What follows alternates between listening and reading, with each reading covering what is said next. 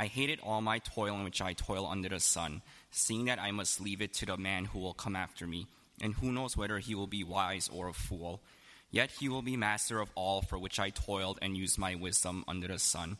This also is vanity. So I turned about and gave my heart up to despair over all the toil of my labors under the sun. Because sometimes a person who has toiled with wisdom and knowledge and skill must leave everything to be enjoyed by someone who did not toil for it. This also is vanity and a great evil. What is a man from all the toil and striving of heart with which he toils beneath the sun? For all his days are full of sorrow, and his work is a vexation. Even in the heart, his heart does not rest. This also is vanity. There is nothing better for a person than that he should eat and drink and find enjoyment in his toil. This also I saw is from the hand of God. For apart from him, who can eat or who can have enjoyment? For to the one who pleases him, God has given wisdom and knowledge and joy. But to the sinner, he has given the business of gathering and collecting, only to give to one who pleases God. This also is vanity and a striving after wind. This is the word of the Lord. Thanks be to God. Amen. Thank you for that reading. Good afternoon, everyone. Good to see all of you. Hope you're staying cool in this very hot, humid weather. Would you join me now in praying with me? Let's pray. Father, thank you again for your faithfulness and for your kindness. Thank you that you are so faithful in summoning us every week to come and to receive the kindness of your grace. Father, no matter what we have done or failed to have done, no matter what we have been ignorant of, no matter what we knowingly have done against you, Lord, you are still good to your people, people who still need to grow in love and obedience to you.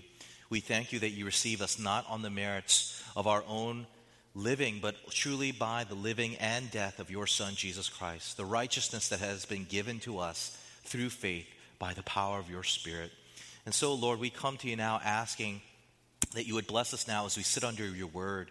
Father, we recognize that you speak powerfully in a way that is so unique, that is so transforming when your people gather together in the context of corporate worship. And so, Lord, be exalted and most importantly, fulfill the promise that you made as your people exalt you, that you would come and speak, that you would come and bring heaven to earth, that our minds and our hearts would be changed and transformed, that our spirits would be stirred towards greater holiness and greater commitment to you. Lord, would you uh, enable us by your Spirit to receive everything that you have to teach us in this word?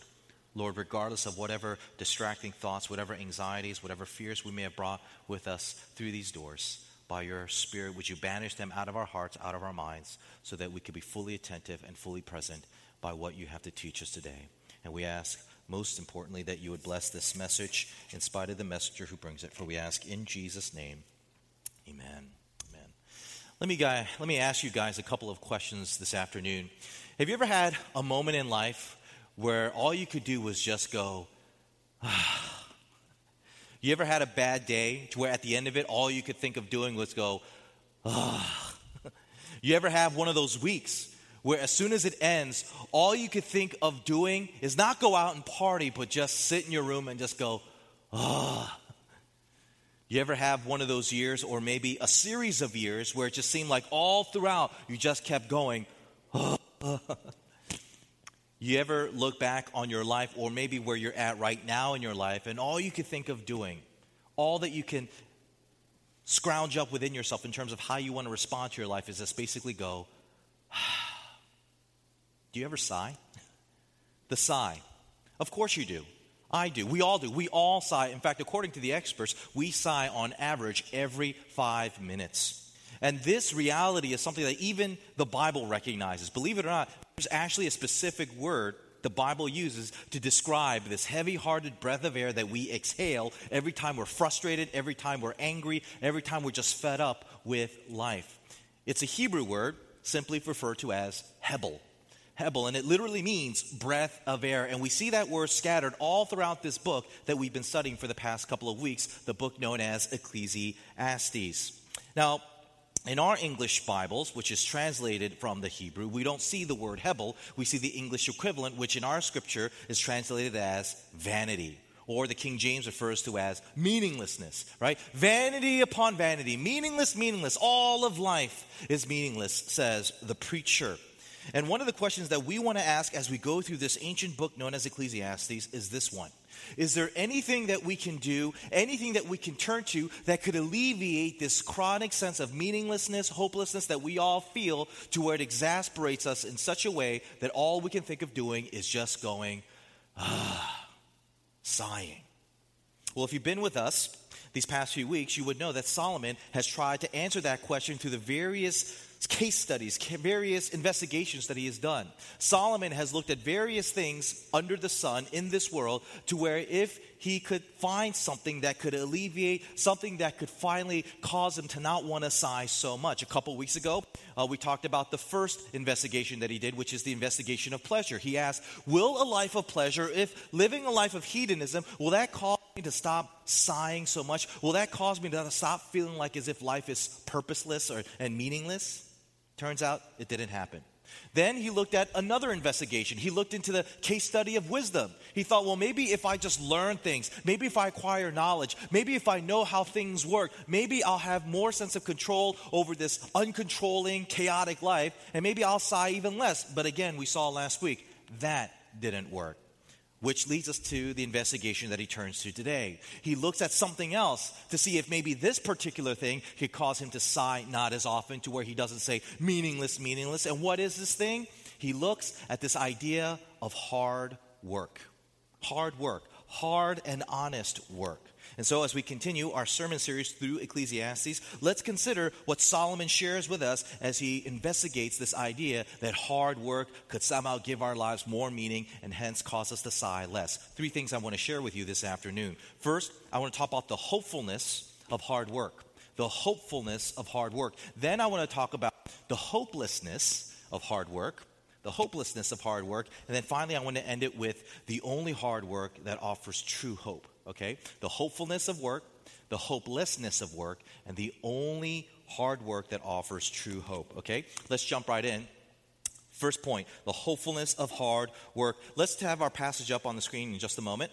And let's skip down all the way down to verse 24. And let's just read the first half of verse 24, where Solomon writes this there is nothing better for a person than that he should eat and drink and find enjoyment in his toil. Now, I want to draw your attention to that phrase in verse 24 eat and drink. Here's something that you may not be aware of, a little Bible trivia here. Whenever you see that phrase eat and drink, that is referring to a specific idea. You see, in the ancient world, this idea of eating and drinking was always in the context of a great battle. In the ancient world, whenever civilizations went into great battle with one another, one of the things that they would do before and after the battle is that they would always eat they would always drink. They would always celebrate right before they got into this great battle. And whoever won this battle, they would again eat and drink. They would celebrate. And when you see this reference in the Bible, that's what it's trying to convey. Eat and drink assumes this idea of a great battle that is about to be fought or a great battle that was just won. So, for example, a couple weeks ago, Pastor James in his sermon referenced the movie 300. Now, for those of you who haven't seen the movie 300, let me just give you a quick synopsis. 300 is basically about the great battle of Thermopylae, where 300 brave Spartan soldiers fought against the invading armies of the Persian Empire, right? And in one part in the movie, the 300 Spartans took down the first round of soldiers, right, that the Persian Empire sent. He, they just viscerated, they just totally destroyed them. Okay? And after they destroyed these people, they knew that another battle was coming. And so, in this little eye of the storm, the leader of the 300, King uh, Leonidas, he said these powerful words to inspire his men to get ready. He said this Spartans, ready your breakfast and eat hearty, for tonight we dine in hell. in other words, eat and drink, right? I mean, it's not a word by word correspondence, but that's the same idea behind what Solomon here is saying eat and drink. In fact, if you read other parts of the Bible, you see this phrase over and over again eating and drinking, always in the context of a war, a war that was just fought or about to be fought. Right? For example, in 1 Samuel chapter 30, you hear the story of King David. During this time, he's running away from King Saul because King Saul wants him dead. So what does he do? He hides amongst the Philistines. Right? In order to show his devotion to the Philistines, he fights battles against the Philistine Empire. One of these battles resulted where David's family and all of David's property was taken away in one particular battle where the Philistines lost by the group of the Amalekites. The Amalekites basically kidnapped all of David's family and took all their stuff. And so David, coming back from battle, seeing his family gone, all of his property gone, he chases after the Amalekites because he wants his family back and he wants to get his stuff back. In this chapter, a guide leads him to the camp of the Amalekites. And listen to what he witnessed once he got to the camp. It said this So he, David's guide, led David to them, the Amalekites, and they found the Amalekites spread out across the fields doing what? Eating and drinking and dancing with joy because of the vast amounts of plunder they had taken from the Philistines and the land of Judah.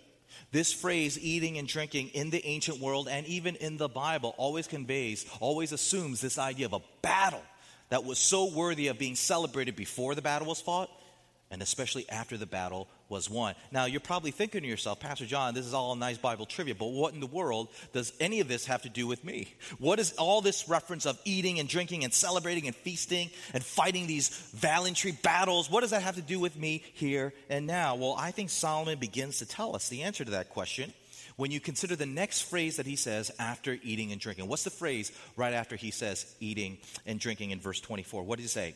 And find enjoyment in his toil. That word toil is simply the word that would encapsulate the idea of hard work. Right? So when he says a man should, nothing better for a man to enjoy his toil, what he's really saying, nothing for a man but to enjoy his hard work. But not just any kind of hard work, hard work that's honest, hard work that is uh, righteous, hard work that has integrity, hard work that's good, honest work. And the way I know this is because in the second half of verse 24, Solomon describes the rewards that you get from this hard work as, quote, what? From the hand of God. God would never reward someone for their work unless that work was honest, was good, had integrity, was righteous work. Okay? So, putting all this together, what is Solomon talking about here? And again, what does this have to do with us? Here's what he's talking about. Solomon is telling us about an investigation that he did regarding a certain belief that was very popular during his time in the ancient world. And that belief went like this Life is a battle. Life is filled with obstacles and risks that can lead you to failure and to disappointment. But if you work hard, if you work honestly, then you can overcome these things and you can triumph over life. Or, in other words, life sucks. Reality sucks. But if you work hard, if you work honestly, if you play by the rules, then life will suck less and therefore you will sigh less. This is the belief that Solomon is testing out. And believe it or not, this belief is still very pervasive in our society today. This is a belief that we hear over and over in our country, in our culture, over and over today. Back in 2006, the movie Rocky Balboa came out. You know, one of the many Rocky movies that came out. And just in case you haven't seen that particular Rocky movie, let me just quickly tell you what it's about. Rocky Balboa is the former heavyweight champion of the world, right? Perhaps one of the greatest boxers, according to this movie, that ever lived. But in this movie, he's old. I mean, he's really old. He's weak. He's nowhere near the state of uh, heavyweight perfection that he was over 30 years ago. And yet, he still struggles with this sense of significance. And so, you know what he decides to do? He decides, you know what? In order for me to prove to see if I still have it in me, if I still have the eye of the tiger, I'm going to go ahead and fight the current heavyweight champion of the world, a man in his prime, a man half my age. I want to prove it to myself that I still have it in me. Later on in this movie, his adult son confronts him outside of his restaurants, and this is what he says to his dad, to Rocky. Now, I'm asking you as a favor not to go through with this, okay? This is only going to end up bad for you, and it's going to end up bad for me. Don't you care what people think? Doesn't it bother you? People are making you out to be a joke, and that I'm going to be included in that? Do you think that is right? Do you? Obviously, as Rocky is trying to promote this fight, people are laughing at him because he's nowhere near as great as he once was. Rocky hears this rebuke from his son, sits there for a couple seconds, and this is what he says to his son Let me tell you something you already know.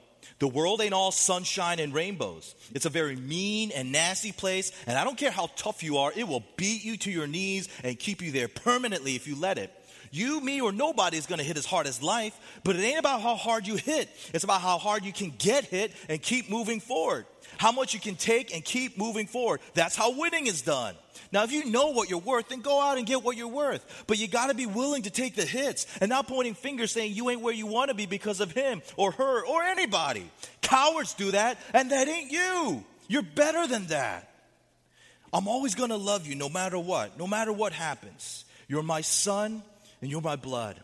You're the best thing in my life. But until you start believing in yourself, you ain't going to have a life. Rocky is preaching the very belief that Solomon is testing out to see if it is true. Right? The belief that says, yes, life is a battle. Yes, reality sucks. But if you work hard, if you play by the rules, if you keep fighting, then you can have a sense of significance. Then you can have a sense of meaning. All you got to do, he says, the last statement to a son is what? Believe in yourself. And there it is. The underlying hope that drives this belief of hard work. You see, the under question that Solomon really wants to know if it's true in his investigation of hard work is this Is it really true that all you have to do is really just believe in yourself? Right? Do you have to be like Thomas the Train and just have this mindset, I think I can, I think I can, I think I can? Right? Is that really the best way in overcoming this sense of meaninglessness in your life? Is believing in yourself enough in overcoming the hopelessness you feel in a reality that just feels so tough? Is believing in yourself enough in making you to stop sighing so much? Well, the answer to this question leads me to my next point the hopelessness of hard work. After testing out this belief that says hard and honest work pays off, Solomon comes to his conclusion. He's discovered something. He's discovered the answer. And what is the answer that he's discovered? He says it in the beginning of verse 8. What does he say? I hated all my toil. I hated all my hard work. I hated all my honesty. I hated all playing by the. I hated it all. That's strange. He starts off with this belief thinking that good, hard, honest work pays off. But after trying it out, he comes to the conclusion no, it doesn't hard and honest work does not pay off, right? He starts off by saying there's nothing better than for a man to enjoy his toil. But then he says, No, I hated all my toil. What's going on? Here's what's going on Solomon is angry. Why is he angry? He's angry because this belief that says that if you play by the rules, if you work hard, if you believe in yourself, life will get better, he realized that is a lie. It is complete farce. It's not true. Here's the question How did Solomon realize that was not true? He tells us in verse 18 and 19. Let's read it again. I hated all my toil in which I toil under the sun, seeing that I must leave it to the man who will come after me. And who knows whether he will be wise or a fool? Yet he will be master of all for which I toiled and used my wisdom under the sun. This also is vanity. Now, just a couple of reflections from these two verses. Two impressions that you get when you read verses 18 and 19. First impression is Solomon appears to be very old as he's writing these words because he's talking about a successor. He's talking about someone who's going to take over the hard work that he put so many years into, right? Which in this case would be the kingdom of Israel. People don't talk about a successor until they're at a certain point in life, at a certain age in life, where they know they can't keep doing what they've been doing, what they've been working so hard for. So, by referring to a successor, you get the impression that Solomon must be pretty old as he's writing these words. The second impression that you get from these two verses is that Solomon must have been somewhat successful, maybe even very successful in all of his hard work. He must have built something so impressive, something so important, that there was this sense of this work that he did to keep going after he's gone, hence the need for successor. And indeed, if you read the first 11 chapters of the book of First Kings, you see how Solomon did some great, impressive things during his kingship as king of Israel. In the first 11 chapters, you read about how Solomon achieved a level of accomplishments that no other king after him was able to repeat. This man toiled hard and he toiled like no other king after him. None. And yet, even with all this impressive achievements, even in spite of all the great accomplishments that he's done, what does he say in verse 19 as he reflects on it? What does he say? This also is what? Vanity. There it is again. This also is Hebel. As I think about all the great things that I've done, as I think all the good that I provided for other people as the king of Israel, all I can feel in response is meaningless. Why? Why, Solomon? Why are you still sighing when you consider some of the great things that your hard, honest work has done? Why do you still sigh, Solomon, when you consider the results of what happens when you believe in yourself, all the great achievements that you've done? Why do you still sigh, Solomon? The answer because he thought about what would happen to all of his work after he was gone by thinking about the person who would take over the throne after he would be gone. A young Israelite prince by the name of Rehoboam. When Solomon was aware that his son Rehoboam was going to take over the throne, the only response Solomon could have when he thought about his son taking over was this. and indeed, if you read First Kings again, you'll realize that Solomon was very right to feel that way because this knucklehead of a boy named Rehoboam completely messed everything that his father worked so hard for. Rehoboam has the single responsibility of being the king who completely shattered the kingdom of Israel. He is responsible for shattering the union between the tribes of Israel to where even after him, they never got back together again. Rehoboam ruined everything that his father worked so hard for. Now, some of you are hearing this and you're probably thinking to yourself, oh, poor Solomon. It must be so hard, you know, this problem that you have that your kingdom won't keep going after you're gone. You know, meanwhile, the rest of the people in the world who live during your time are dying of starvation. They don't know if they're going to live another day. But you, you're worried about your precious kingdom going on. Solomon sounds like one of those, you know, snobby, rich, powerful people who have first world problems, right? You guys know what first world problems is. First world problems would be kind of like that stereotypical millionaire going to Starbucks asking for a two shot latte, but the barista accidentally only gave one shot, and now he thinks it's the end of the world. How dare you give me just a one shot espresso, you know? Who do I need to talk to? Ah! Jane probably has seen such horrific people in her line of career, right? Is that what Solomon is doing?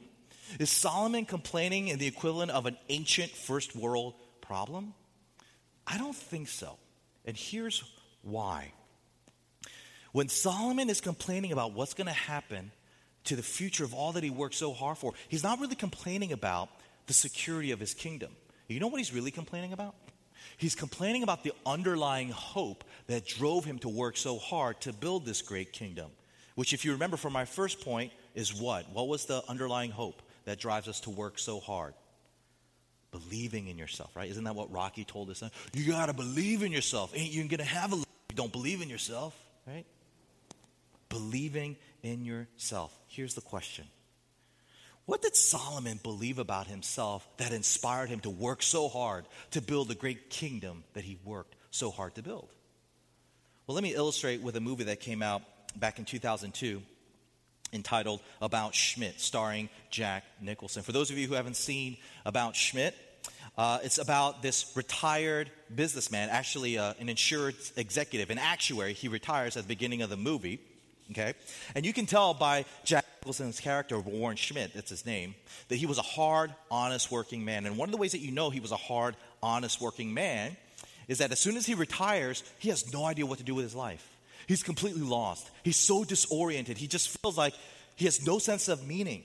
It gets so bad that one morning he wakes up, showers, and puts on his suit, goes to his old office, right, and visits his successor, the young guy who took over for him. He sits in his old office and he asks the successor, Hey, you know, I left you with a lot of stuff, and I'm sure there's a lot of questions. There are a lot of cases that I left for you that are still open and pending. A lot of, you know, new documents that came out that are very tricky. Can I help you with any of Do you need some help? Can I guide you in all of this? The young successor, you know, trying to hide, you know, facetious smile says, What? Warren, you did such a great job. You oriented me so well, and you left everything so great no, I'm sorry. You know, he politely declines his offer for help. You know, Jack Nicholson is disappointed, obviously, but he walks out of the office thinking, well, at least I know that the work that I did is continuing, that the good work that I thought was so meaningful for my life is keep going on now. So he walks out the office, happens to walk by the garbage, and guess what was piled right next to all of the garbage? All of his stuff that he left for this guy all of his cases, all of his files, all of his special products that he created, all waiting, flies buzzing around. All those files that he worked so hard for, hours where he missed dinners at home, hours where he was away from his family, hours that he thought was going to be worth it because it was going to be some good that was going to continue on even after I'm gone. They're rotting by the garbage. It's a pretty depressing movie. I don't recommend you watch it. It gets so bad that by the end of the movie, he writes this letter to an adopted African orphan he adopted. See, at one point in the movie, he was so depressed, he thought that if he adopted an orphan that he saw on TV, that he would feel better. And he actually writes this letter to this six year old African orphan. He writes this I know we're all pretty small in the big scheme of things, and I suppose that most you can hope for is to make some kind of difference. But what kind of difference have I made? What in the world is better because of me? I am weak and I am a failure. There's just no getting around it. Relatively soon, I will die. Maybe in 20 years, maybe tomorrow. It doesn't matter. Once I am dead and everyone who knows me dies too, it will be as though I never existed. What difference has my life made to anyone? None that I can think of, none at all. Hope things are fine with you, Warren Schmidt. He's writing to a six year old African orphan. Look, you don't have to be a great king like Solomon to sigh like Solomon. No. Because every single one of us, whether we're rich or poor, successful, not successful, beautiful, ugly, famous, obscure, all of us in here, we all want our lives to matter, right? We all want our lives to matter. We want to believe that even though reality may seem meaningless, we are not meaningless. No, we want to believe that we can make ourselves meaningful. And the most preeminent way in which we show how meaningful we are is by the hard, honest work and what that work can produce. Right? That's what we believe. We want to believe that through our hard, honest work, driven by the assumption that we can believe in ourselves because we are meaningful, can make this world better not only for us, but for those around us, thereby making the world more beautiful, more safe, and less sighing. But Solomon realized that wasn't true. He realized that when he considered his son Rehoboam and knowing his son well, he knew his son could care less about his dad's legacy. He knew his son could care less about the work that his father put into the kingdom of Israel because his own son didn't think that what his dad worked so hard for was meaningful enough to keep continuing. He just wanted to do his own thing and he ended up destroying the kingdom of Israel. And as a result of pondering and being aware of all of this, Solomon could do nothing but just go, sigh. And at some point in your life, all of you in here are going to sigh just like him. Because just like Solomon and just like Warren Schmidt, you will realize that no one in this world seems to agree with the idea that you brought substantial meaning into the world. Because no one is willing to carry on what you work so hard to do, which can only mean one thing you're not as meaningful as you thought you were. Let me say that one more time. At some point in your life, all of you in here are going to sigh just like Solomon, just like Warren Schmidt, because just like them, you will realize that no one in this world will agree with the belief that you bought into, that you brought substantial meaning into this world, evidenced by the fact that no one is willing to keep doing and carrying on what you worked so hard to do throughout your life, which can only mean that you're not as meaningful as you thought you were. This is the stone cold truth. This is reality. And so here's the question how to respond to that? How do we react to this? How do we face the seemingly meaningless, hopeless truth that is so hard for us to accept? Is there anything that we can turn to to where maybe we can find hope in this situation? Well, this leads me to my final point. The only hard work that offers true hope. Let's go back to that phrase that we started off with in my first point in verse 24 eating and drinking. If you remember what I said there, my first point, that that phrase was always used in the ancient context of a battle that was so worthy, so important, that it was appropriate to celebrate it before you fought the battle and especially after you won the battle. But here's the question What makes a battle worthy of celebration before and after? What is it about that particular battle that makes it appropriate for us to celebrate? Well, It's not too hard to figure out. People in the ancient world, they celebrated a great feast, eating and drinking before a great war, great battle. Why? Because they knew that battle was very important. There were a lot of things attached to this battle. So many stakes were high attached to this battle. They knew that this battle would change the outcome of the world. That this battle was so important, the world would never be the same after. And therefore, in recognition of this reality, ancient culture would celebrate because they knew that this battle, there were so many things at so many things that were so important. Cultures, nations, families were at stake. And at the other end of it, the world would be hopefully much better, which is why other people, when they won the battle, they would celebrate. Why? Because they won. And not only did they win, that also means the world is better. The world isn't what it was before the battle. The world is now forever changed for the better. That's why people celebrated it. Here's the question for you Bible scholars Do you guys remember what Jesus did right before he went to the cross? The night before he was crucified. What did Jesus do with his disciples? He ate, he drank, right? He celebrated a meal. We still remember this meal in the worship service in the context of the Lord's Supper once a month. Why did Jesus celebrate this meal? Why did he feast with his disciples? What is he trying to tell his disciples? What is he trying to tell us? He's telling us that he was getting ready for a battle. He was getting ready for a war that was so important. After it, the world would never be the same. He was going to have to face battle by himself that was so crucial that you and I and this entire reality would never be the same after it. He went to the cross. Jesus going to the cross was a battle that Jesus had to face. You know, if you're here investigating Christianity, you may have heard this idea of the Christian belief that Jesus died on the cross for our sins. And when you hear that, it, you kind of get the impression that Jesus was victimized, that Jesus was brutally defeated, you know, by the Jewish authorities who conspired to kill him or the corrupt Roman politicians who used the legal system against him. And we can say, oh, look at this Jesus. He's a victim of gross injustice, right? He has been defeated. But you know, the Bible doesn't interpret Jesus' death on the cross his defeat. No, quite the opposite. The Bible perceives Jesus going to the cross as him going to battle and him winning this battle. Listen to what it says in Hebrews chapter 2, verse 14 to 15.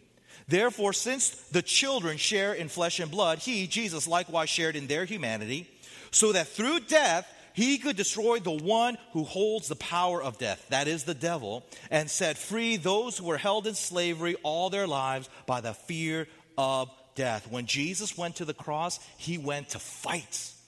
He didn't come to be defeated, he came to win. Who did he fight? Not the Jewish authorities, not the Roman politicians. He came to save them. He came to fight and to defeat the devil. The devil. Why? Because the devil is the sole person responsible for why you and I feel meaningless and why we are meaningless, why we are failures. The devil is the one who leads us into temptation. The devil is the one who deceives us into thinking God is our enemy when he's our greatest lover. The devil is the one who accuses us of our sins. The devil is the one who makes us hate ourselves into thinking that God could never love us. The devil is our enemy and he is the one responsible as to why you feel like a failure, why you feel meaningless why you feel like you are a nobody. Jesus came to undermine the work of Satan.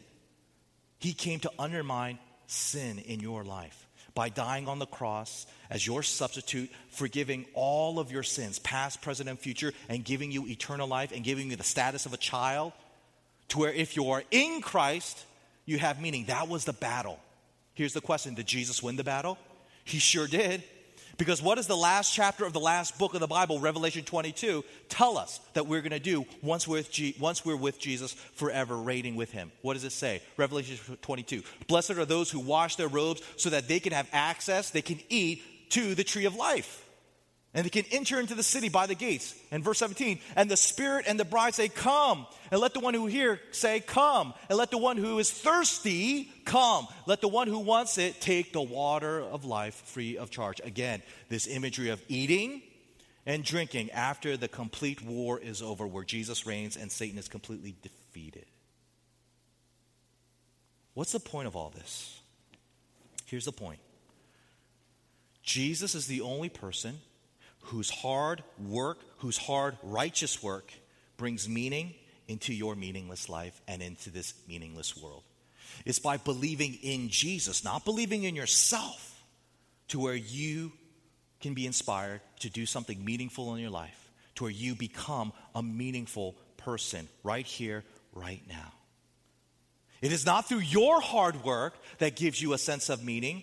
It is only through the work of Jesus, his hard work on your behalf, that makes you a meaningful person, a person that matters, a person of significance. Do you know what that means, practically speaking? It means this, and I want you to listen to me carefully. If you turn to Jesus and trust in his hard work on your behalf to give you a sense of meaning and a sense of I matter, you know what that means? That means you can work hard, you can work honestly, and you can focus on that and not worry about whether or not all of the work that you built up is going to carry on.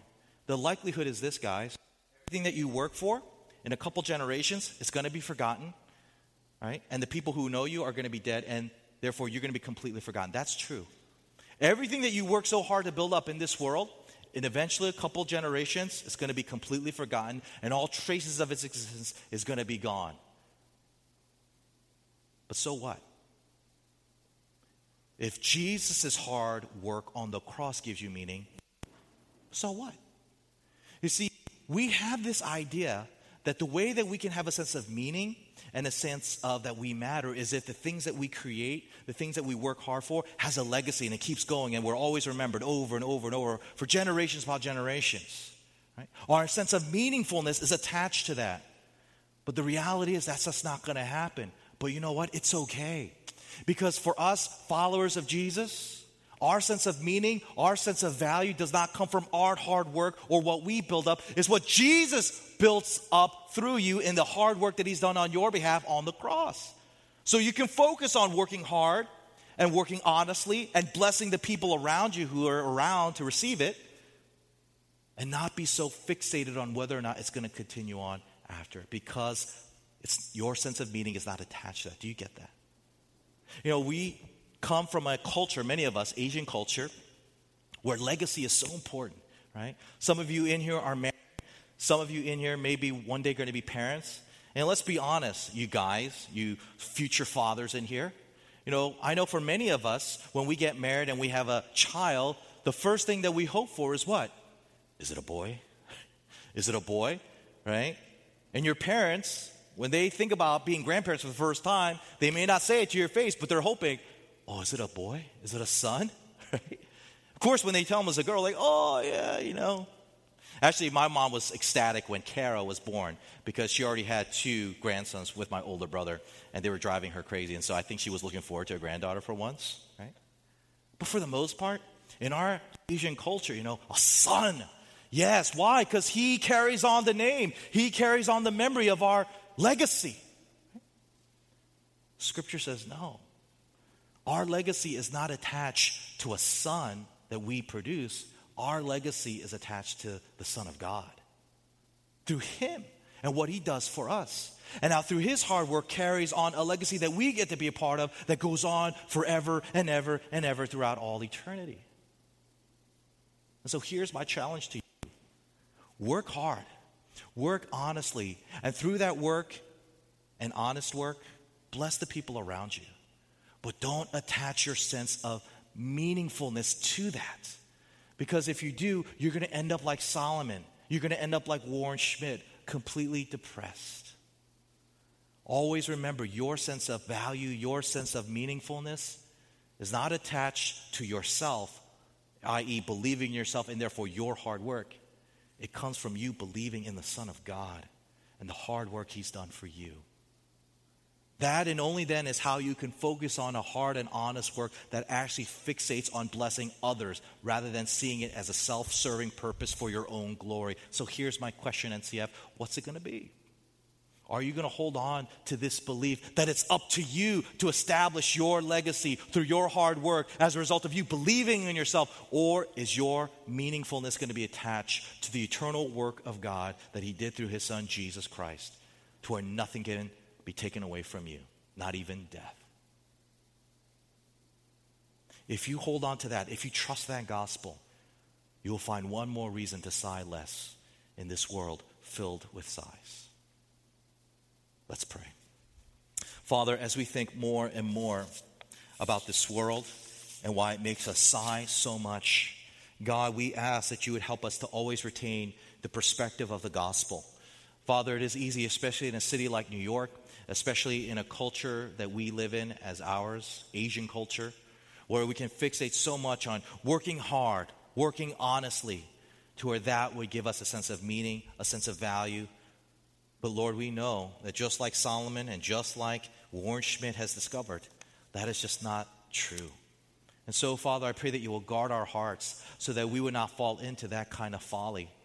Lord, help us to never fall into this idea that it's up to us in terms of believing in ourselves and thereby inspiring us to work hard in such a way that we think we will be forever remembered. Lord, guard, guard us from such folly. Help us to instead remember that it is only through the work of your Son and it is only through him that we have meaning, that it's only through him that we matter. God, would you help us to remember these things so that we can focus on working hard, working honestly for the good of this world and for the glory of your great name that will be forever remembered. We ask that you would help us to do that now in Jesus' name. Amen.